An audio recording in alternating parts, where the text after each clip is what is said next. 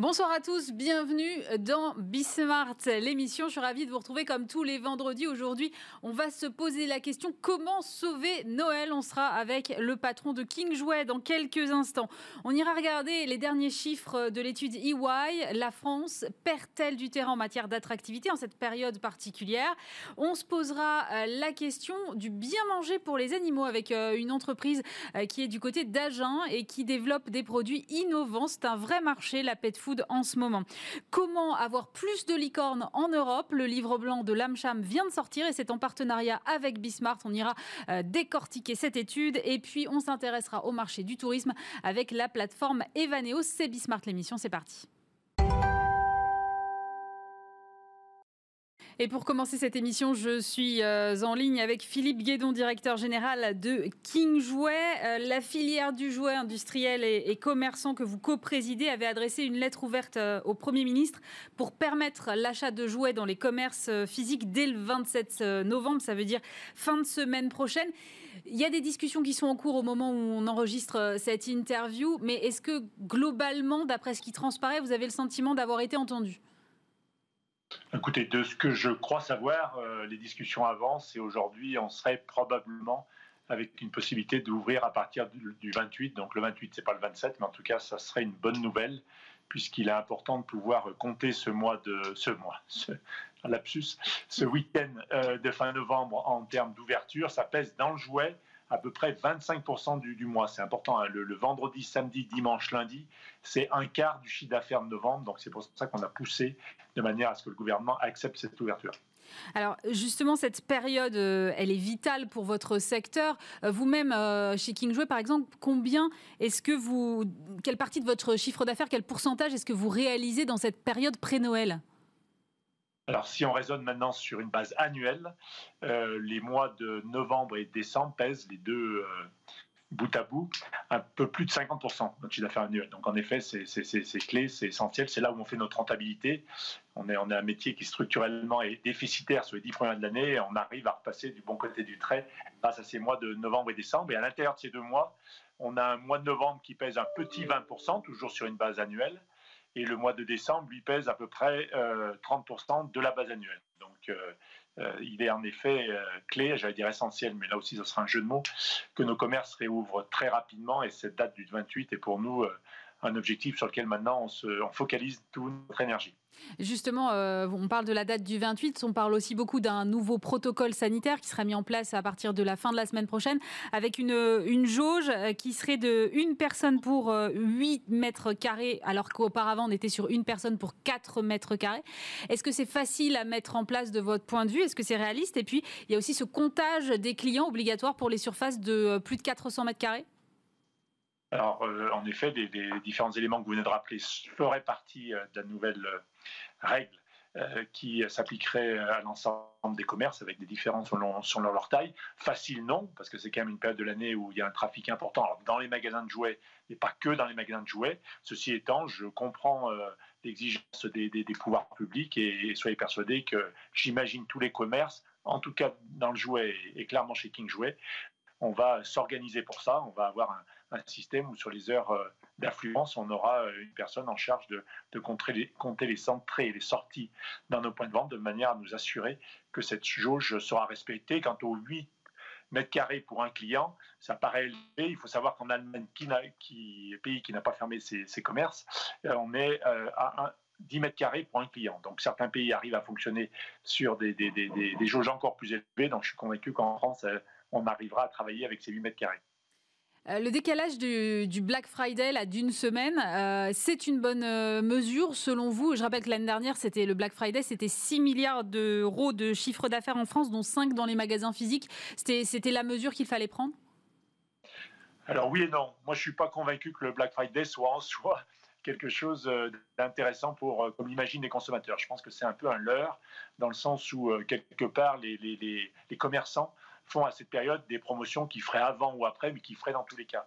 Et du coup, les clients achètent à cette période, mais des achats qui feraient avant ou après, mais qui feraient dans tous les cas. Ceci étant, ça existe. Ceci étant, c'est attendu par les clients. Donc euh, cette année, ça sera avec euh, une semaine euh, de décalage par rapport à l'année précédente. Là aussi, je comprends les pouvoirs publics qui n'ont pas voulu cumuler la réouverture avec on peut le penser, une certaine affluence sur le week-end prochain, enfin pas celui qui arrive, mais dans huit jours, et à la fois avoir cette opération Black Friday. Donc on va s'organiser, notamment sur notre communication, de manière à faire ça dans, maintenant une dizaine de jours. Je, trouve que c'est une décision qui est plutôt raisonnable j'ai envie de dire que la, meilleure était peut-être euh, euh, d'abandonner l'idée d'un Black Friday cette année et que chaque enseigne fasse à son rythme les promotions qu'elle jugeait utiles par rapport à son activité. Oui, justement, vous parlez d'affluence potentielle euh, dans les boutiques à partir de, la semaine prochaine en cas de réouverture. je lisais un sondage Opinionway pour Proximis cette semaine qui disait quand même qu'un Français sur deux était frileux à l'idée de se rendre en magasin pour les achats de Noël.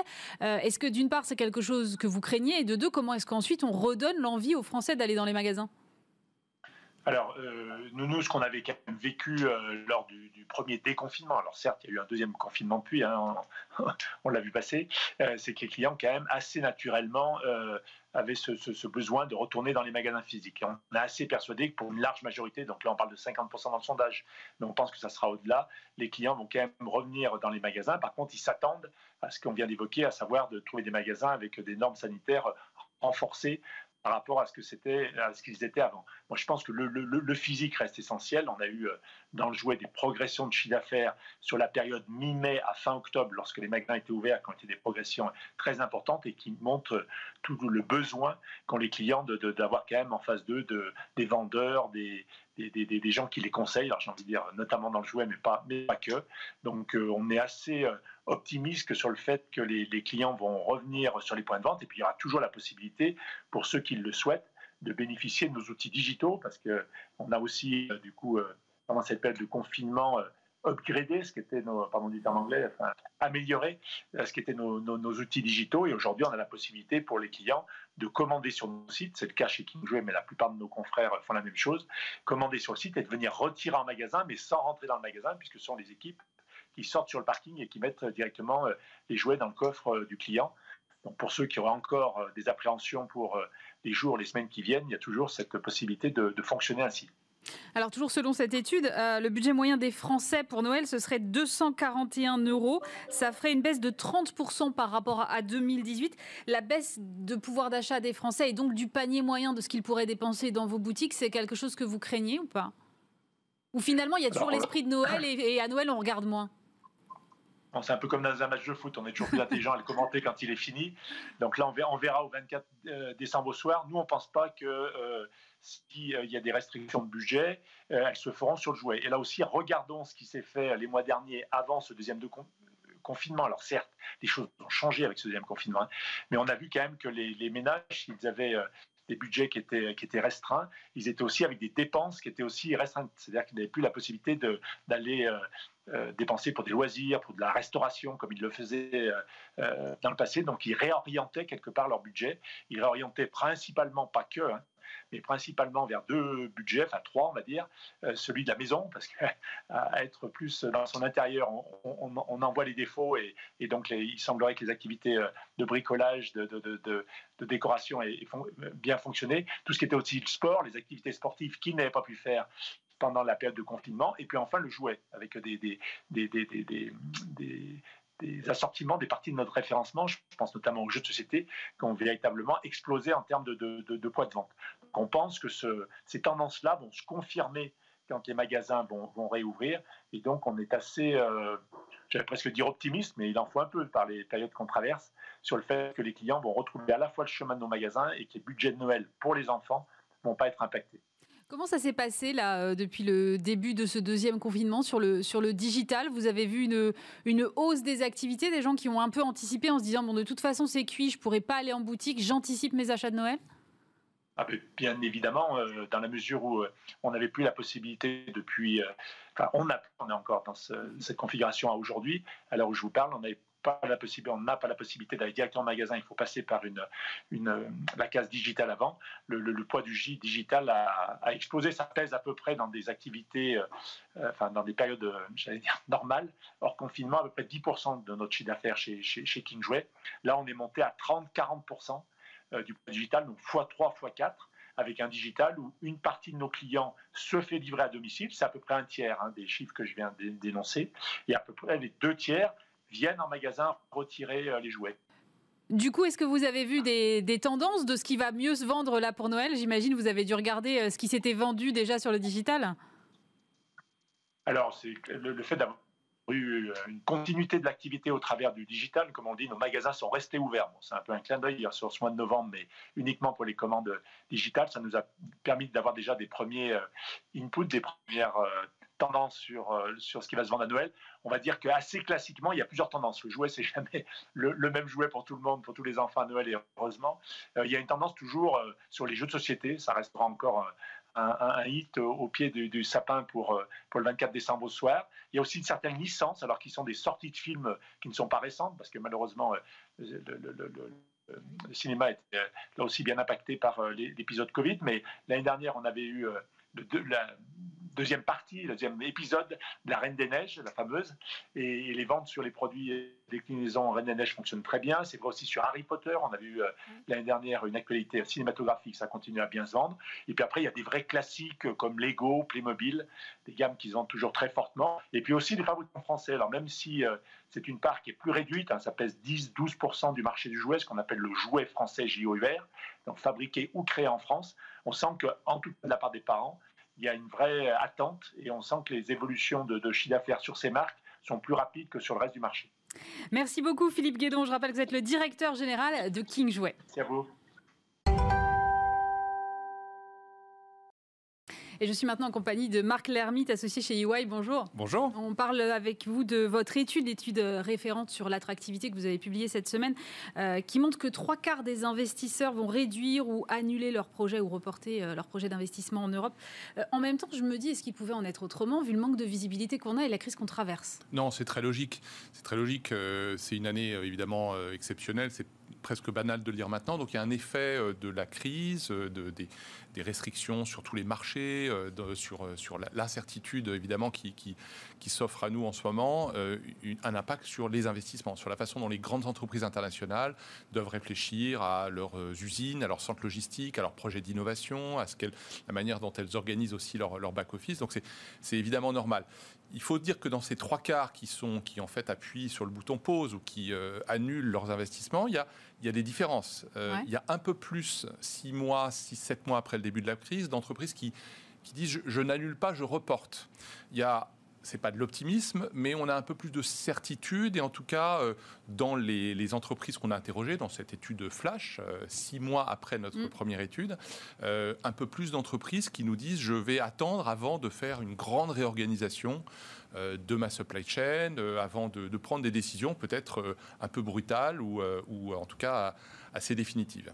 Donc en fait, il faut qu'on patiente un peu et puis ça va, ça va se redéclencher. Est-ce que par exemple, quelque chose comme le plan de relance européen, même si on voit bien qu'il achoppe un peu en ce moment, euh, pour ne pas dire beaucoup, euh, peut accélérer ce déclenchement l'année prochaine? Oui, très certainement. Euh, le plan de relance, toutes les entreprises l'ont dans le, viseur celui de l'Europe, mm. celui de chacun des États membres, évidemment. Et puis, il y a des plans de relance aussi au niveau local. Il y a des fonds sectoriels qui sont privés ou appuyés aussi par la, Caisse des dépôts, la BPI je pense que ce qu'on voit dans cette étude d'EY, c'est euh, une attente néanmoins de plus court terme.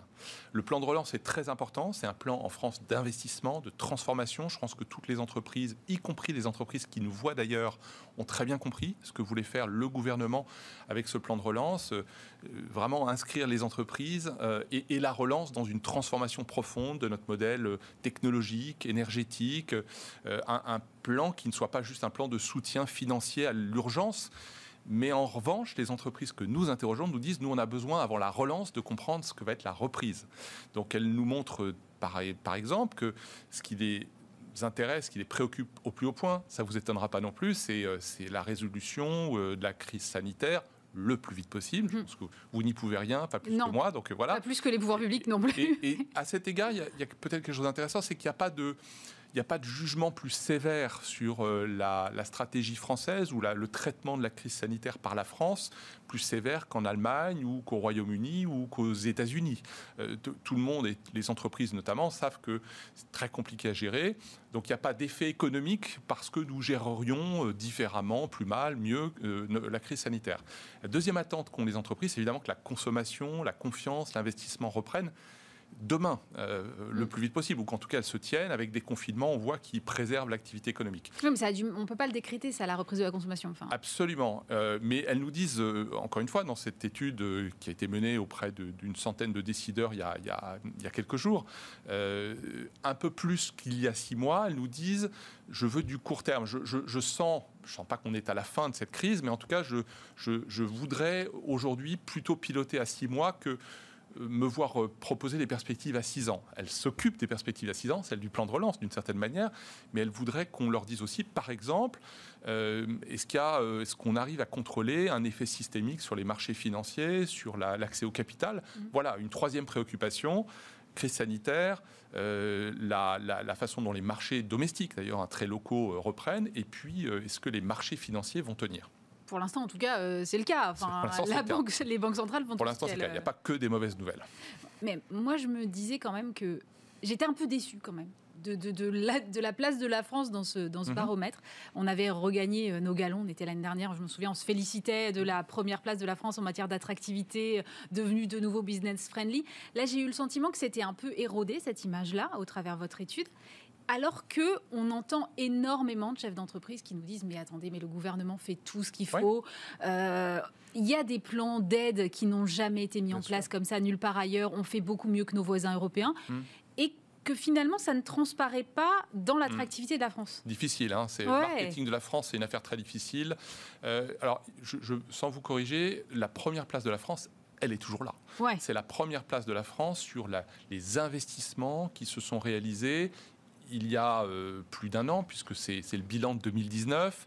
Euh, cette première place acquise de haute lutte après des années bah d'efforts et de réformes. Mais j'ai eu l'impression que ça ternissait un peu cette place. vous ce que je veux dire? Non, il faut, il faut. Ça, c'est la réalité. Hein. C'est en fait ce qui compte. À la fin, c'est combien de clients viennent en France, d'investisseurs mm, mm, viennent en mm. France, et combien on investit en France.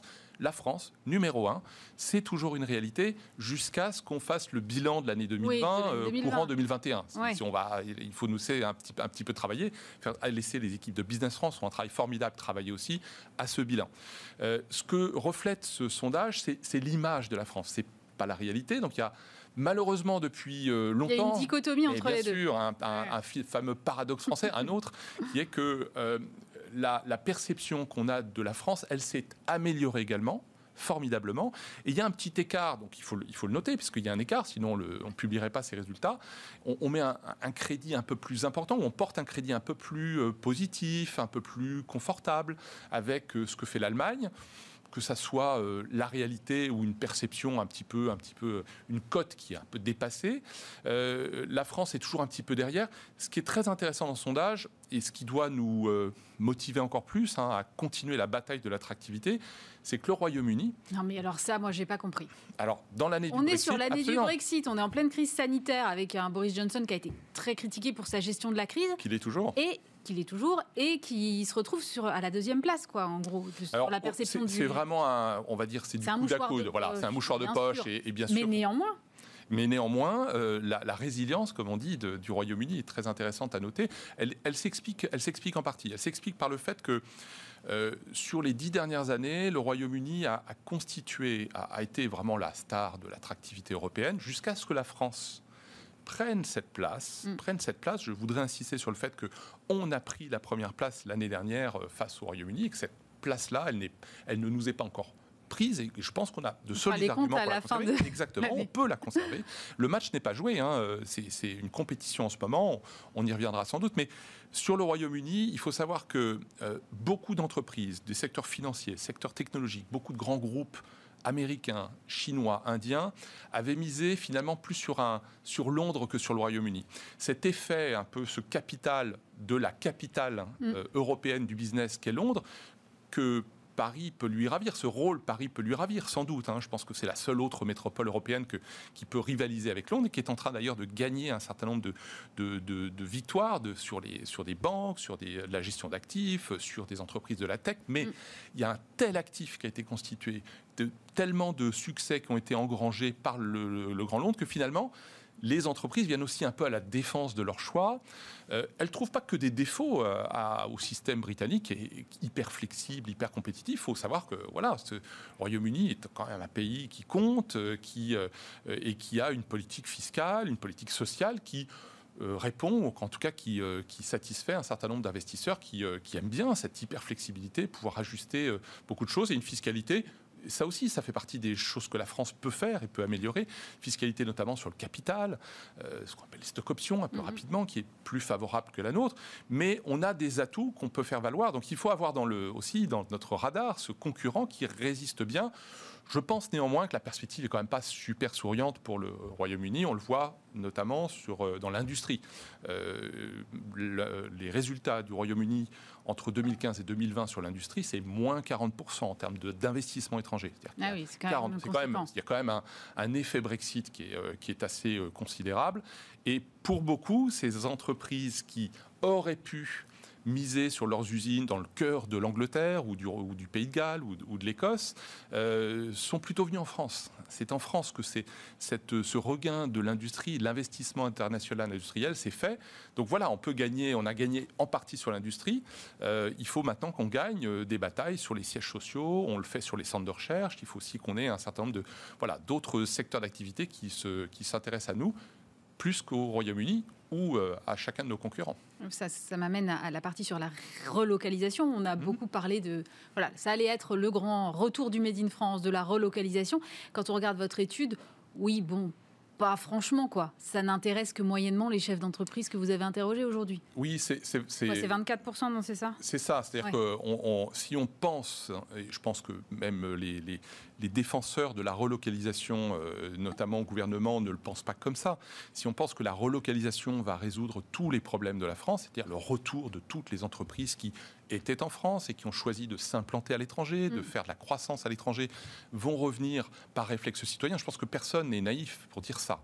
Euh, euh, ce, que, dit l'étude, c'est ce que disent les, les chefs d'entreprise qui voyaient interroger, c'est que en ce moment, ils n'ont pas envie de, ils n'ont pas les moyens presque de faire euh, les investissements. C'est pas, leur priorité. C'est pas leur priorité de dépenser des euh, millions, des dizaines de millions d'euros, de dollars euh, dans des réorganisations de supply chain, dans des fermetures d'usines en Chine ou ailleurs, pour les faire revenir en Europe et pourquoi pas aux États-Unis, et pourquoi en France plutôt qu'en Allemagne. Donc c'est une complexité et un coût dont il se passe bien en ce moment.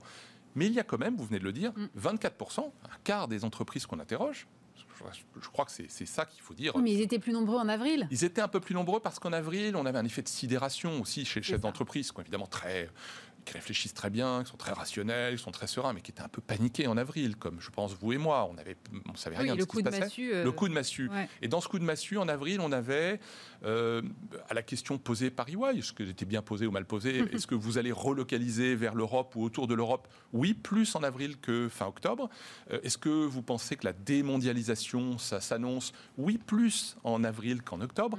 Et aujourd'hui, on a un peu moins d'entreprises qui, euh, qui sont pour une disruption, une, une, transformation très profonde et, je le redis, coûteuse euh, de leur organisation mais aussi parce que les marchés reprennent un peu en Asie. Donc défaire ces supply chains en Asie, c'est peut-être pas le moment. Mais 24%, moi, je trouve que c'est un beau marché à prendre. Et on voit d'ailleurs qu'en France, euh, euh, il y a euh, des projets industriels qui refleurissent, qui sont aidés par des programmes nationaux. La liste hier, moi, j'ai trouvé assez, assez formidable parce que ce sont une trentaine de projets, je crois, qui, qui montrent que dans les territoires, d'ailleurs des territoires qui ont besoin de cette industrie, on peut, avec, et pas seulement avec de l'argent, pas seulement avec des subventions ou les fonds du plan de relance, d'ailleurs, qui, voilà, qui, qui, les accompagneront un jour, mais pas, pas, pas immédiatement.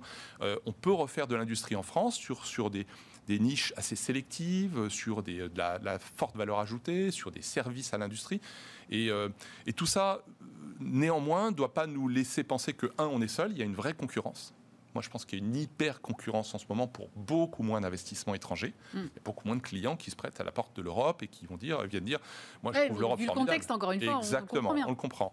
Donc, on est en hyper concurrence et euh, je, crois que tout le monde peut comprendre que toutes les entreprises qui sont euh, euh, au Vietnam, aux Philippines, en Chine, qui sont aussi pour des raisons de croissance en Amérique latine, aux États-Unis, n'ont pas le réflexe, comme réflexe premier, de revenir à la maison. Si cette maison est la France, tant mieux.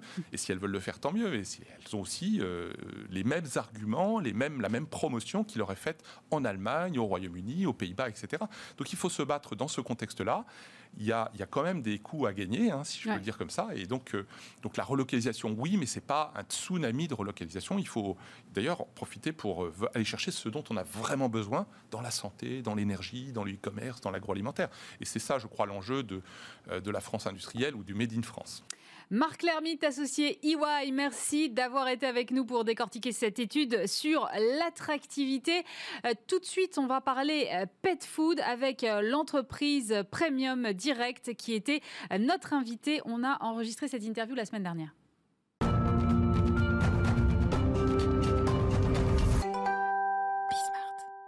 Et je suis maintenant en compagnie de Mathieu Vinquer, cofondateur d'Ultra Premium Direct. C'est une entreprise euh, basée à Agen, lancée il y a six ans sur un marché énorme, celui de la pet food. Si j'ai bien compris ce que, ce que vous faites, c'est qu'en fait, vous avez décidé de bypasser un peu les distributeurs pour faire de la vente directe aux consommateurs. Qu'est-ce qui vous a donné cette idée, Mathieu Vinquer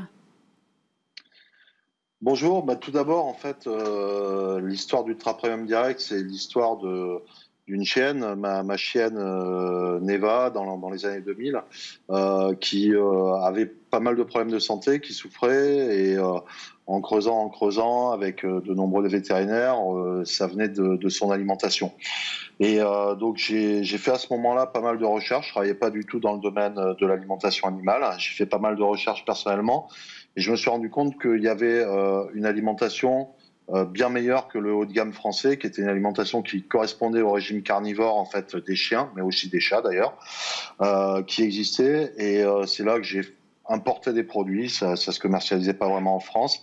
Euh, pour la consommation de, de, de, mon chien et j'ai vraiment amélioré sa santé, j'ai apporté du bien-être par l'alimentation et c'est ce qui a fait que j'ai, quand j'ai eu l'opportunité euh, ben, de pouvoir créer mon entreprise et d'entreprendre, j'ai décidé de le faire dans une région à laquelle on était très attaché avec mon épouse Sophie et moi-même, de le faire à, Agen, donc dans le sud-ouest de la France, et euh, donc d'apporter en premier lieu donc une alimentation qui corresponde au régime carnivore des chiens et des chats, euh, avec des régimes sans céréales ou à faible teneur en, euh, sans céréales, et en même temps d'être extrêmement innovant en maîtrisant complètement la chaîne de distribution de A à Z pour pouvoir l'apporter à un prix accessible. C'est-à-dire que cette alimentation commençait à être importée en France, en Europe, quand, euh, quand je me suis lancé en 2014, mais on a voulu le faire mais elle était très chère, donc on a voulu le faire à un prix accessible, et pour le faire à un prix accessible, on a décidé de le faire sans aucun intermédiaire. Donc on, a, on est allé au-delà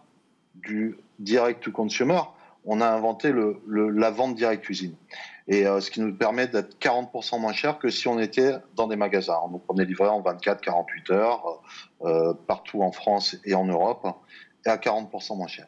Donc vous êtes euh, uniquement disponible en ligne et il y a un système d'abonnement, c'est ça? Voilà, alors c'est l'autre innovation majeure qu'on a créée ben, en 2014, l'abonnement à des croquettes ou à une alimentation euh, canine. Et même l'abonnement en général était euh, très très peu répandu pour des euh, voilà de, l'alimentation. On a, inventé l'abonnement. où en fait on a 10% supplémentaire lorsqu'on décide de souscrire à, un abonnement où on est livré au moment où on a besoin, à l'endroit où on a besoin, de, des, produits en fait dont, dont le chien et le, le, chat ont besoin.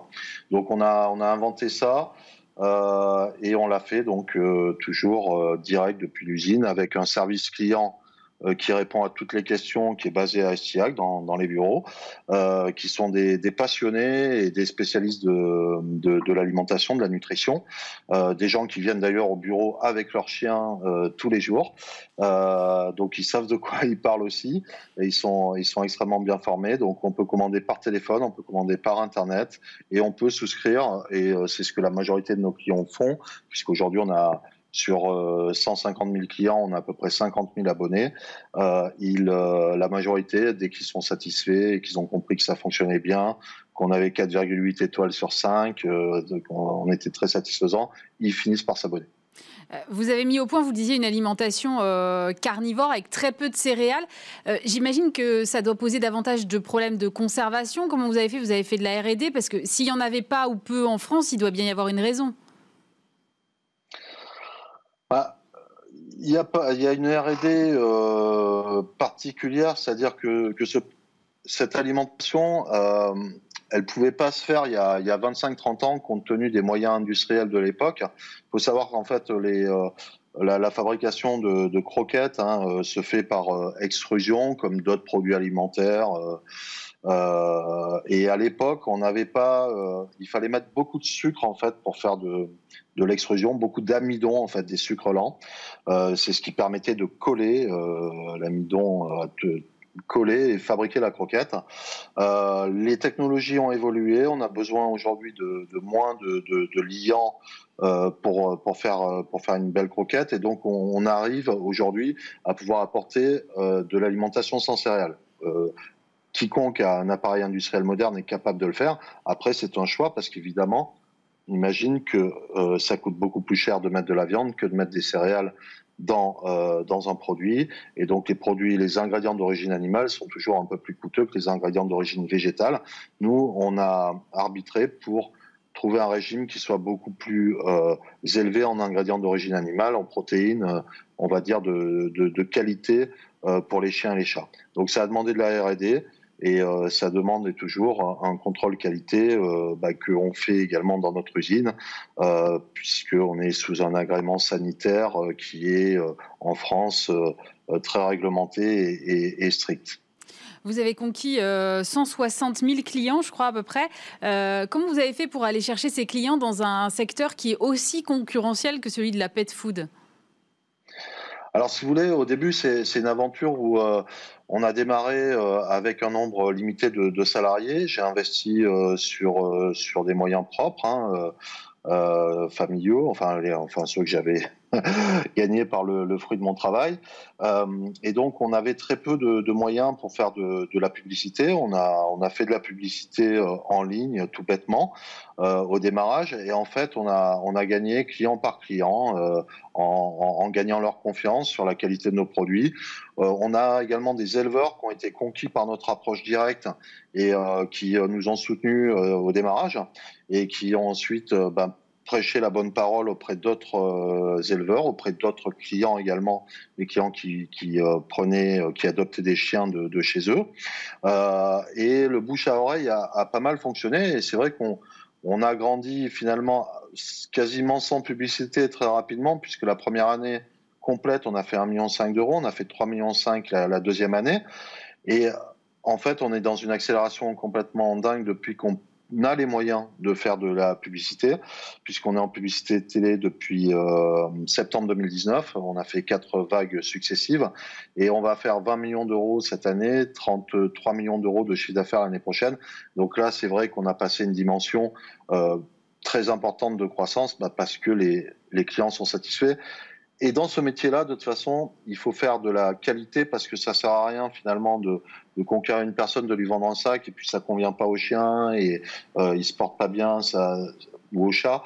Euh, c'est pas un bon calcul. Donc euh, la, qualité produit, c'est euh, notre meilleur notre meilleur ambassadeur et la satisfaction de nos clients existants. Moi, j'adore euh, ce secteur. Je trouve qu'il y a toujours pas mal d'innovation. Et puis surtout, euh, effectivement, je pense que les, propriétaires d'animaux sont prêts aussi à dépenser beaucoup pour le bien-être de, leurs animaux. Je pense que ça, vous l'avez compris. Et du coup, j'ai lu que vous, euh, alliez lancer les toppers. Alors, c'est quoi les toppers?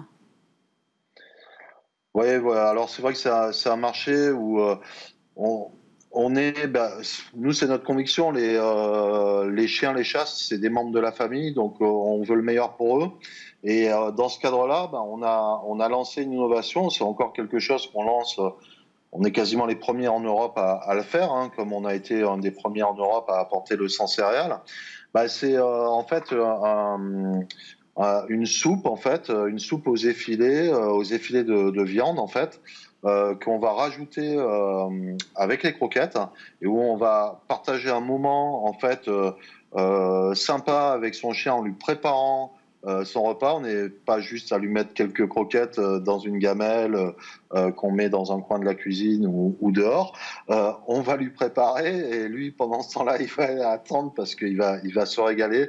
On rajoute un côté super frais, super appétant, super goûteux et on participe à l'hydratation du chien, mais également grâce aux, compléments qu'on a dans les toppers, on apporte des oméga 3, des oméga 6 qui sont très bon pour le développement de, de la peau du pelage euh, et également des facultés euh, cognitives. parce qu'on ne l'a pas dit, mais vous travaillez avec, avec des vétérinaires, bien sûr. Oui, bien sûr, on a, on a une équipe qui, qui, qui, nous conseille, qui nous finalise euh, les, les, les, formules qu'on peut qu'on peut développer en interne puisqu'on on a également des équipes de, de développement de produits euh, de R&D qui sont pas tous forcément vétérinaires mais qui sont en tout cas bien formés en, nutrition euh, euh canine et féline euh, qui, qui travaillent sur le sujet puis ben, nos, meilleurs ambassadeurs c'est c'est la satisfaction de nos clients depuis sept ans. Vous savez, ça fait sept ans qu'on travaille des formules euh, à succès, qu'on a fait évoluer et euh, qu'on évolue toujours dans un sens de meilleure qualité et pas de réduction de coûts, euh, comme des fois on le fait euh, dans des logiques industrielles. Donc nous, on, se bat pour avoir vraiment des, des bons produits et, euh, et donc nos meilleurs ambassadeurs, c'est les éleveurs qui ont des super résultats sur leurs chiens, c'est nos clients qui ont des super résultats pour les chiens et des gens qui sont avec nous depuis 2014 et, et qui nous encouragent dans la démarche. Et du coup, ça crée des emplois aussi, parce que je disais que vous étiez à 70 personnes là et que vous visiez 95 CDI euh, d'ici la fin de l'année prochaine, avec euh, pour objectif un chiffre d'affaires de 100 millions d'euros dans 5 ans? Oui, en fait, ça évolue très vite. On est déjà à 80, bientôt 90 à, la fin de l'année. Euh, il y a environ 7-8 personnes qui nous ont rejoints depuis quelques semaines. Et donc, oui, le, niveau de recrutement, c'est à peu près 35 personnes pour 2021. Et euh, euh, on est en train de, doubler la taille du site de production, d'agrandir également les, bureaux. Euh, on a ouvert un bureau supplémentaire à Bordeaux également. Euh, et euh, donc on est vraiment en train de bah, d'accélérer parce que il faut garder et même essayer d'améliorer le, niveau de service qu'on qu'on rend et qu'on se doit de rendre à nos clients historiques. Euh, on va on va s'efforcer de, le maintenir et, ou de l'améliorer avec cette croissance. Et donc pour ça, il faut, il faut recruter, ce qui n'a pas toujours été difficile dans le contexte Covid cette année. Merci beaucoup Mathieu Vainqueur. Je rappelle que vous êtes le cofondateur d'Ultra Premium Direct. Merci d'avoir été avec nous. De retour sur euh, le plateau de Bismart, l'émission, on va parler innovation en compagnie de Jason McDonald. Bonjour. Bonjour. Vous êtes Engagement Director chez Fahrenheit 212 et vous êtes aussi vice-président de l'AMCHAM, c'est la chambre de commerce américaine en France. Ça regroupe à peu près 200 entreprises françaises et américaines. Et vous avez publié cette semaine, en partenariat avec Bismarck, justement, votre livre blanc sur l'innovation. Ça s'appelle À la recherche des licornes européennes, comment renforcer la place de l'Europe dans l'écosystème de l'innovation. Alors, j'ai bien conscience effectivement que l'Europe est en retard par rapport aux États-Unis, notamment, sur ce sujet sujet, mais je mesure mal la proportion. Dans quelle proportion est-ce qu'on est, aujourd'hui en retard? Bah, Malheureusement, c'est grave. Euh, on a regardé une liste euh, de tous les unicorns dans le monde. Donc, une unicorn, c'est bien une entreprise qui a une valorisation plus de 1 milliard d'euros. Mm -hmm. Et euh, dans le monde, aujourd'hui, il y a à peu près de 500, 500 unicorns. 48% sont aux États-Unis, 24% en Chine et 7% en Europe. Donc, on est très, très euh, derrière des États-Unis et Chine. Et euh, aujourd'hui, on voit que c'est une tendance euh, qui continue à, grandir. Par exemple, l'année dernière, les États-Unis ont créé dix fois plus d'unicorns que l'Europe. Donc, ça va continuer à, faire les différenciations entre les, les, les, pays. Et donc, c'était un peu les bases de notre réflexion pour cette, cette livre blanc. Alors, moi, je me demande aussi si c'est grave, parce qu'effectivement, euh, les licornes, c'est très bien, valoriser euh, plus d'un milliard d'euros ou un milliard de dollars selon. Euh, mais souvent, ce sont aussi des entreprises qui ne sont pas rentables. Donc, est-ce que c'est une fin en soi d'avoir des licornes? Bah, quand j'arrive en France, euh, j'ai lancé une, une, une, organisation qui, qui a fait les, euh, les soirées d'innovation. Ça s'appelle Startup Calling. Et on a invité les fondateurs, les grands groupes, euh, pardon, les grands startups qui ont mm. déjà réussi de nous expliquer leur, leur parcours. Et j'ai suivi une soirée, on a fait avec Frank Lowe, qui était un des fondateurs de Criteo. Oui. Et à nous expliquer son parcours et comment ils ont arrivé. Et pendant des années, vous avez raison, ils n'étaient pas rentables. Jusqu'à le moment qu'ils ont trouvé les bons positionnements dans les marchés et maintenant ils sont rentables. Donc, de temps en temps, ça prend du temps pour les unicorn d'être rentable. Mais en fait, ce n'est pas les bases de notre réflexion parce que nous, on regarde l'unicorn comme un indicateur clé de la performance d'un pays euh, autour des questions d'innovation. Et quand on pense à ça, on voit que les, les concurrences euh, mondiales euh, technologiques, euh, c'est fait et, on regarde les unicorns dans le monde et on sait les pays où les technologies, c'est mieux placé. Et en fait, on a déjà perdu les, les, les dernières concurrents, les dernières euh, batailles, on peut dire. Les dernières batailles, c'était les plateformes. Donc aujourd'hui, où sont les plateformes? Ils sont aux US. Donc ça, veut dire que les Européens sont en train d'utiliser Amazon, Uber et Facebook et, pas les plateformes ici en Europe. Donc on a perdu cette, euh, cette, cette bataille. Les prochaines, c'est dans les deep tech. Donc, hmm? comment nous, on va positionner devant les technologies 5G, euh, quantum computing, edge computing. Et, c'est là maintenant qu'on doit euh, positionner les startups et donner les startups suffisamment de, de, de, runway, de, vraiment arriver d'être un unicorn et de prendre ce pouvoir économique et politique euh, pour l'Europe. Vous êtes en train de me dire que là, pour l'avenir, en fait, il faut que l'Europe choisisse ses combats et se recentre peut-être sur deux, trois secteurs clés et n'aille pas euh, tous azimuts euh, en matière d'innovation. C'est ça que vous me dites? Oui, exactement. Euh, parce que c'est comme tout. on a besoin d'avoir une stratégie, une fille de route et, on ne peut pas faire tout bien. Donc, cette équipe de travail, donc cette communauté de travail qu'on a mis autour de ce sujet, c'était plus de 50 personnes et on a travaillé pendant 10 mois. Donc, c'est très riche, tous les que vous trouvez dans ce livre blanc. Et pendant ce travail, ils ont pris trois territoires d'innovation principaux pour l'Europe à positionner. C'est les cybersécurité, mhm. c'est les, les, climats et c'est euh, santé. Donc, pourquoi on a choisi ces trois thèmes? Euh, Quand on commence une mission d'innovation, c'est Fahrenheit 212, on demande toujours les questions, c'est quoi notre droit à gagner, a right to win. Et on trouve qu'en Europe, on a vraiment un droit à gagner sur ces sujets. Et euh, si on peut positionner devant ces sujets aujourd'hui, on peut vraiment avancer euh, ensemble. Et pour euh, justement se positionner sur ces sujets, vous dites dans votre livre blanc, il faut développer la culture de l'innovation. Qu'est-ce qui manque aujourd'hui pour que l'Europe elle ait cette culture de l'innovation? Bah, les cultures d'innovation, c'est une bonne question. Donc, moi, quand j'arrive en France, euh, j'ai commencé tout de suite à demander les différences entre les États-Unis et la France. Mm. Donc, euh, je pense à ça beaucoup. Euh, et je trouve qu'aux US, on est un petit peu plus adapté de prendre les risques. Pourquoi? Bah, On a les vies un petit peu plus risquées, on peut dire. Mm-hmm. notre sécurité sociale, c'est pas pareil. le chômage, c'est pas pareil. Donc, on, on, est, on a cette habitude d'être un peu dans le risque. aussi, c'est niveau d'ambition aussi. On vient d'un grand pays avec euh, beaucoup de grandes boîtes et donc on voit autour de nous des possibilités de, créer une Amazon. C'est plus difficile quand vous êtes euh, dans un pays où vous avez beaucoup moins de, grandes boîtes qui sont en train de se développer, mais c'est en train de changer. Euh, quand j'ai arrivé en France, vraiment, les, écosystèmes startup étaient tout petits. On était 20 personnes dans les meet-up dans un café et aujourd'hui, on a les plus grands campus dans le monde de startup, Station F. On fait des événements Convivetech. Donc, je sais que ça, c'est en train de changer j'ai pu dire que c'est je trouve que cette différence culturelle, c'est pas grave. C'est en train de changer. Et je que je trouve qu'il y a vraiment un espoir maintenant en Europe de, de, mettre en avant cette discussion et de changer les choses. Donc, moi, je pense que c'est les bonnes tendances. C'est juste qu'on doit continuer et pousser et donner tout, tout ce qui est nécessaire de réussir. Vous parlez d'évolution de, mentalité. Euh, moi, je vois aussi une évolution. Vous, vous parlez de problèmes de financement euh, dans le livre blanc. Moi, je vois quand même une évolution. Euh, quand j'ai commencé à parler de, levée de fonds il y a, peut-être 10 ans, on parlait de levée de fonds de l'ordre de 20 millions. C'était déjà extraordinaire. Là, ce matin, on a eu une levée de fonds à 140 millions dans le domaine de l'innovation alimentaire et des insectes en France. C'est pas rare aujourd'hui de voir des levées de fonds qui font 60, 70, 100, 150 millions en France. Donc ça veut dire quand même il y a une progression aussi de ce côté-là.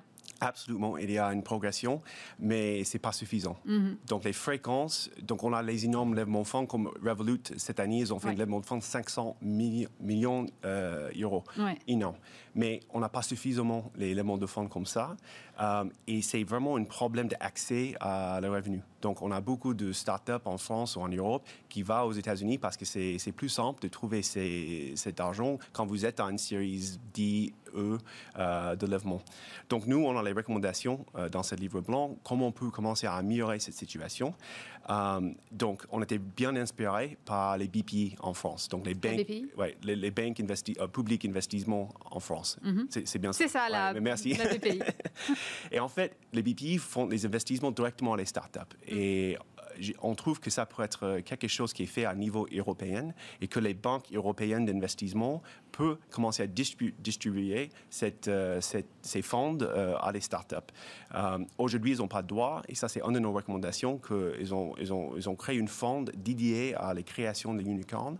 Et notre recommandation, c'est de créer une fond de 50 milliards d'euros qui est distribuée dans 4 ans. Donc ça, ça veut dire que chaque année, à peu près 15 millions d'euros, 15 euh, milliards d'euros, c'est distribué en Europe pour vraiment pousser cette innovation et de donner accès à les fonds beaucoup plus, plus euh, grands qu'on voit maintenant.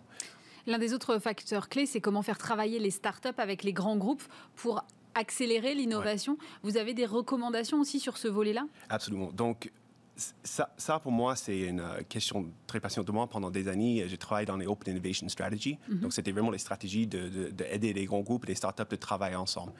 Euh, en fait, ce qu'on trouve quand les startups et les, grands groupes travaillent ensemble, c'est deux cultures différentes parce que c'est deux entreprises en train de faire deux choses différentes. Les grands groupes sont en train d'optimiser le modèle économique et sont déjà situés, donc ils sont en train de chercher de dérisquer les choses, d'avoir les stabilités contre les startups qui sont en train de créer un nouveau modèle économique. Donc, ils sont en train de chercher les vitesses des nouveaux clients et les vitesses. Donc, ils sont en train de pousser dans une direction, dans une rapidité qui est contre, euh, qui est nécessaire pour les grands groupes. Donc, comment on peut mettre les deux cultures ensemble? Donc, nous, on a proposé que les startups doivent être euh, vues comme une, axe stratégique pour les grands groupes et qu'ils ont accès à les, les comités d'administration des grands groupes.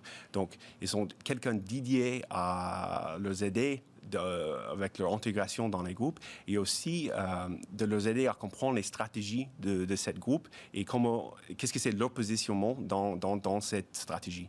Et si on peut euh, avoir beaucoup plus de, de, mariage entre les CXO des grands groupes et les startups, ça va donner un gagnant-gagnant pour les deux. Parce que maintenant, les grands groupes sont en train de, de faire beaucoup plus d'innovation mais ils sont les optimisés, optimiseurs. Et donc, d'avoir accès à les gens qui pensent tout le temps à l'innovation, ça va créer aussi euh, les bonnes ambiances à ce niveau-là.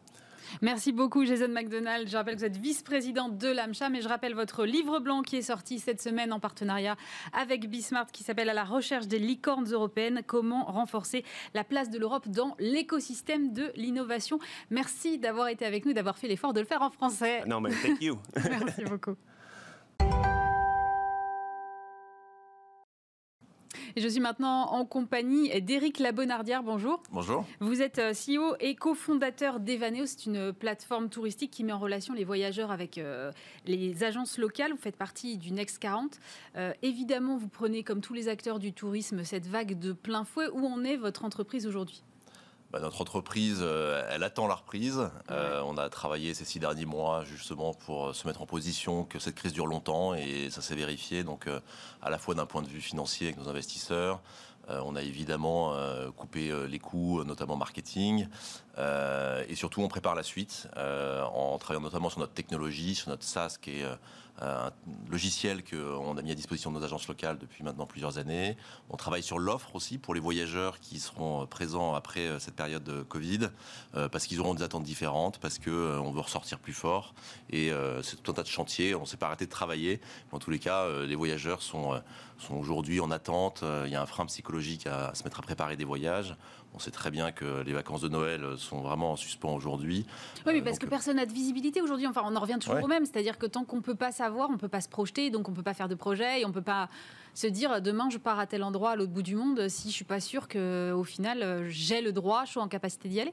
Exactement, c'est bien le problème et avant le confinement, c'était possible d'aller dans des destinations. Moi-même, je suis parti en Égypte à la, Toussaint. Mm. Mais c'est un peu un parcours du combattant administratif. Il faut faire les tests, il faut qu'ils soient faits euh, avant, les, avant 72 heures avant le départ, qu'il y ait les résultats. Donc c'était avant. Alors là, on a des perspectives qui sont un peu meilleures parce qu'il y aura des tests à l'aéroport avec des résultats beaucoup plus rapides. Mais la réouverture va dépendre beaucoup de destinations aussi qui ont leurs contraintes sanitaires, qui vont euh, accepter telle ou telle nationalité de voyageurs.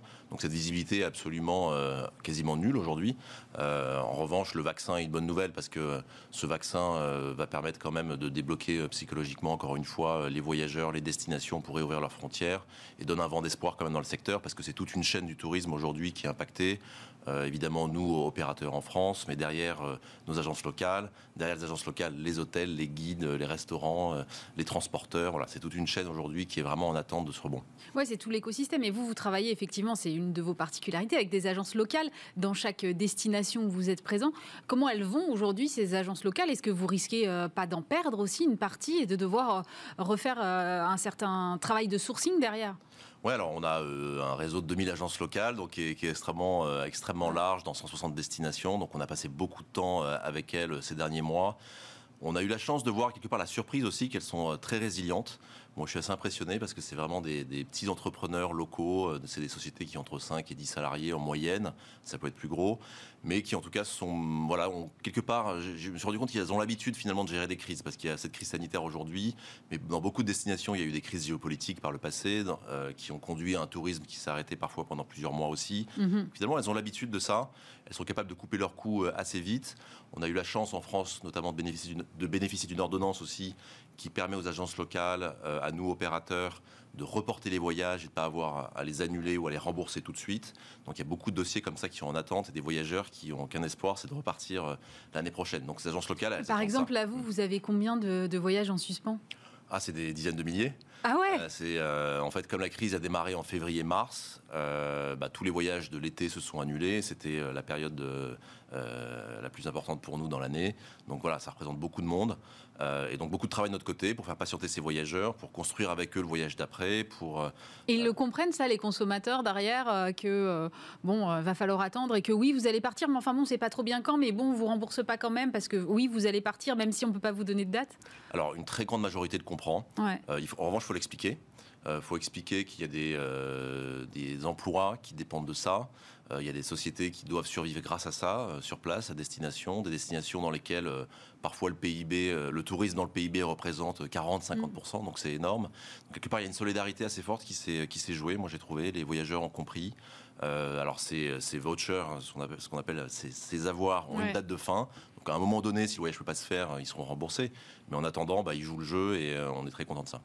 Vous parliez d'emploi, justement, vous avez annoncé un, PSE. Mm. combien d'effectifs est-ce que ça, ça concerne Ça représente 50 personnes. la décision en fait, a été liée au fait qu'on a vu que la crise allait durer que euh, le rebond sera progressif. Hein. on ne s'attend pas à un rebond d'un coup, sinon on n'aurait pas pris cette décision. Ça va se jouer de manière très linéaire, destination par destination. Et nous aussi, on doit penser à notre survie financière, euh, à équilibrer nos coûts et nos revenus à horizon euh, d'un an. et on sait que l'année prochaine, en 2021, le chiffre d'affaires sera plusieurs dizaines de pourcents en dessous de ce qui était l'année dernière. Voilà, on se prépare à ça, malheureusement. On avait mis des années à construire une équipe de passionnés, ultra talentueuses. Mm. et malheureusement, certains doivent partir maintenant. Euh, vous, êtes pourtant réputé pour avoir une assise financière assez forte. Vous avez levé, je crois, 90 milliards, hein, c'est ça, depuis millions, pardon. Ouais, qu'est-ce que j'étais en train de dire? Ce serait bien, mais, on en parlait avant en Europe. C'est pas encore le cas euh, de lever des, milliards à ce point. 90 millions, c'est déjà énorme depuis euh, votre création. du coup, ça suffit pas quand même à un moment. Ça suffit pas. Alors, ça suffirait aujourd'hui pour opérer les prochaines semaines et mois euh, si jamais euh, ça rebondissait pas. Mais nous, on préfère se projeter à long terme, prendre aucun risque sur la viabilité financière de l'entreprise. Et une fois que cette crise est terminée, qu'on ait encore les moyens d'investir et de se développer et de repartir sur de la croissance. Donc, c'est ça qu'on, c'est ça qu'on a anticipé avec ce plan, avec les réductions de coûts qu'on opère. Euh, je pense que c'est une décision qui est sage et qui est comprise. On a fait depuis le début de la crise entre moins 90, moins 95% de chiffre d'affaires chaque mois depuis six mois. Donc c'est majeur. Euh, et on est obligé malheureusement de prendre des décisions aussi qui sont, euh, qui sont majeures. Est-ce que euh, cette crise, quelque part, valide quand même vos choix stratégiques ou est-ce que vous dites peut-être qu'à un moment, il aurait fallu qu'on se recentre plus sur le local, la France alors, c'est une bonne question. Moi, je suis assez persuadé que à la sortie de la crise, on, voit tellement de voyageurs aujourd'hui qui nous écrivent, qui nous appellent en disant Moi, je trépigne de partir euh, à l'autre bout du monde, pas qu'en Europe. Hein. le, voyage en Europe se développe clairement et on se positionne dessus de plus en plus. Mm. Euh, mais euh, demain, les voyageurs voudront repartir, aller à la découverte d'horizons qu'ils ne connaissent pas. Euh, d'aller dans des destinations exotiques, découvrir de manière un petit peu différente, je pense. Euh, peut-être un peu moins souvent aussi. Les gens partiront probablement un peu moins longtemps, un peu moins souvent, pardon, mais plus longtemps, mieux aussi. Ils sont en quête de sens, en quête de, euh, d'exploration, en quête de curiosité, de découverte locale. Et je pense que de ce point de vue-là, Evaneo s'est très bien positionné parce que depuis le début, notre positionnement, c'est d'offrir du voyage hors des sentiers battus grâce à l'expertise locale, en dehors des grands groupes, donc c'est plutôt du voyage sur mesure individuel, et en dehors des lieux de tourisme de masse qui vont quand même euh, euh, souffrir parce que les gens voudront éviter les foules. Donc je suis assez optimiste sur notre, euh, sur notre, futur, sur notre futur proche. Vous avez justement, je crois, sondé un peu vos voyageurs. Vous aviez fait une étude là récemment pour, pour justement sonder les, attentes de, vos voyageurs. Qu'est-ce qui ressort majoritairement? C'est cette envie de, plus proche dont vous parliez, peut-être de voyager moins de masse, mais ce qui était déjà votre positionnement finalement? C'est l'écologie, parce qu'on en parle beaucoup. Oui, alors euh, ils sont extrêmement sensibles. C'est un point qui ressort, et euh, c'était déjà présent avant, mais c'est accéléré par cette mm. crise, c'est le besoin de comprendre son impact, le besoin de comprendre à qui on achète, euh, le besoin de comprendre si mon voyage fait du sens par rapport à l'environnement, par rapport au social aussi sur place. Donc c'est aperçu depuis le début que en fait, quand 100 euros sont dépensés par un voyageur pour partir dans une destination, bien souvent il y en a 70 qui repartent de la destination et l'économie locale en bénéficie assez peu. donc, ah, comment ça se fait ça? Bah Parce que euh, beaucoup d'hôtels appartiennent à des chaînes étrangères, ah. parce que sur place on consomme des produits qui ne sont pas forcément fabriqués sur place, euh, parce qu'on fait appel à de la main-d'œuvre étrangère. Enfin, voilà, il y a énormément de raisons qui font qu'un pays ne bénéficie pas à plein du tourisme. Et on s'est fixé vraiment comme cette mission de, euh, d'aider des entreprises locales qui utilisent des prestataires locaux et que les retombées économiques soient fortes pour les destinations. Donc on travaille de plus en plus euh, vers ça et les voyageurs ils sont de plus en plus sensibles. Donc on, est en train d'appuyer vraiment sur, sur l'impact du tourisme euh, à la fois économique, social, environnemental pour les, les destinations. Mais ça veut dire aussi probablement une augmentation des prix parce que si je suis la logique, ça veut dire peut-être pourquoi pas compenser mon empreinte carbone quand je vais dans un pays lointain. ça veut dire voilà, avoir des hôtels qui ne euh, sont pas forcément low cost, mais aller dans des trucs plus authentiques, euh, écologes et tout ça. Et on sait que ça coûte cher. Le consommateur, est-ce qu'il est prêt à ça en fait? Je pense qu'il est prêt à ça. Euh, la compensation carbone est un bon sujet, par exemple. C'est la seule chose qu'on puisse faire pour euh, compenser euh, les, émissions des vols qu'on prend. Alors, il y aura mm. des évolutions technologiques dans les dizaines d'années qui viennent, mais pour l'instant, c'est une des solutions qu'on a trouvées et qu'on va opérer chez Vaneos. sur la qualité des prestations sur place, c'est pas forcément parce que c'est plus responsable, parce que c'est plus local, que c'est plus cher. Euh, et c'est vraiment ça qu'on fait avec Evaneo, c'est justement de demander à nos agences locales d'aller sourcer, d'aller faire des repérages sur place sur des offres qui soient euh, euh, plus responsables, qui permettent de vivre des expériences qui soient très fortes, mais pas forcément plus chères. Et ça, c'est une croyance qu'on peut avoir. et parfois même au contraire, hein, finalement, dormir dans un hôtel de chaîne internationale, c'est plus cher que de dormir dans une chambre d'hôte détenue par un, local, un local pardon, dans lequel l'expérience sera beaucoup plus forte et marquante. Donc euh, pour vous, euh, finalement, cette crise, elle va valider certains de vos choix? Enfin, j'en reviens à cette question, mais vous n'avez pas l'impression de devoir faire un retournement stratégique? Vous voyez toujours le potentiel? Vous croyez que l'envie de voyager restera plus forte malgré tout? Oui, non, on n'opère pas de pivot. Euh, je suis, je suis confiant, je suis confiant à long terme. Ce qu'il faut qu'on fasse, en revanche, c'est au contraire appuyer encore plus fort sur les éléments sur lesquels on était fort, c'est-à-dire l'empreinte locale, utiliser l'agence locale comme un révélateur de tout ce qu'on peut faire sur mhm. place, d'élargir le champ des possibles. Et tout ça, on est en train de le faire sur la plateforme. Éric Labonardière, CEO et cofondateur d'Evaneos, merci d'avoir été avec nous. Bismart, l'émission, c'est terminé pour ce soir. On se retrouve bien sûr vendredi prochain. Et d'ici là, euh, vous retrouverez évidemment Stéphane Soumier dès lundi. Euh, en attendant, passez un très bon week-end sur Bismart.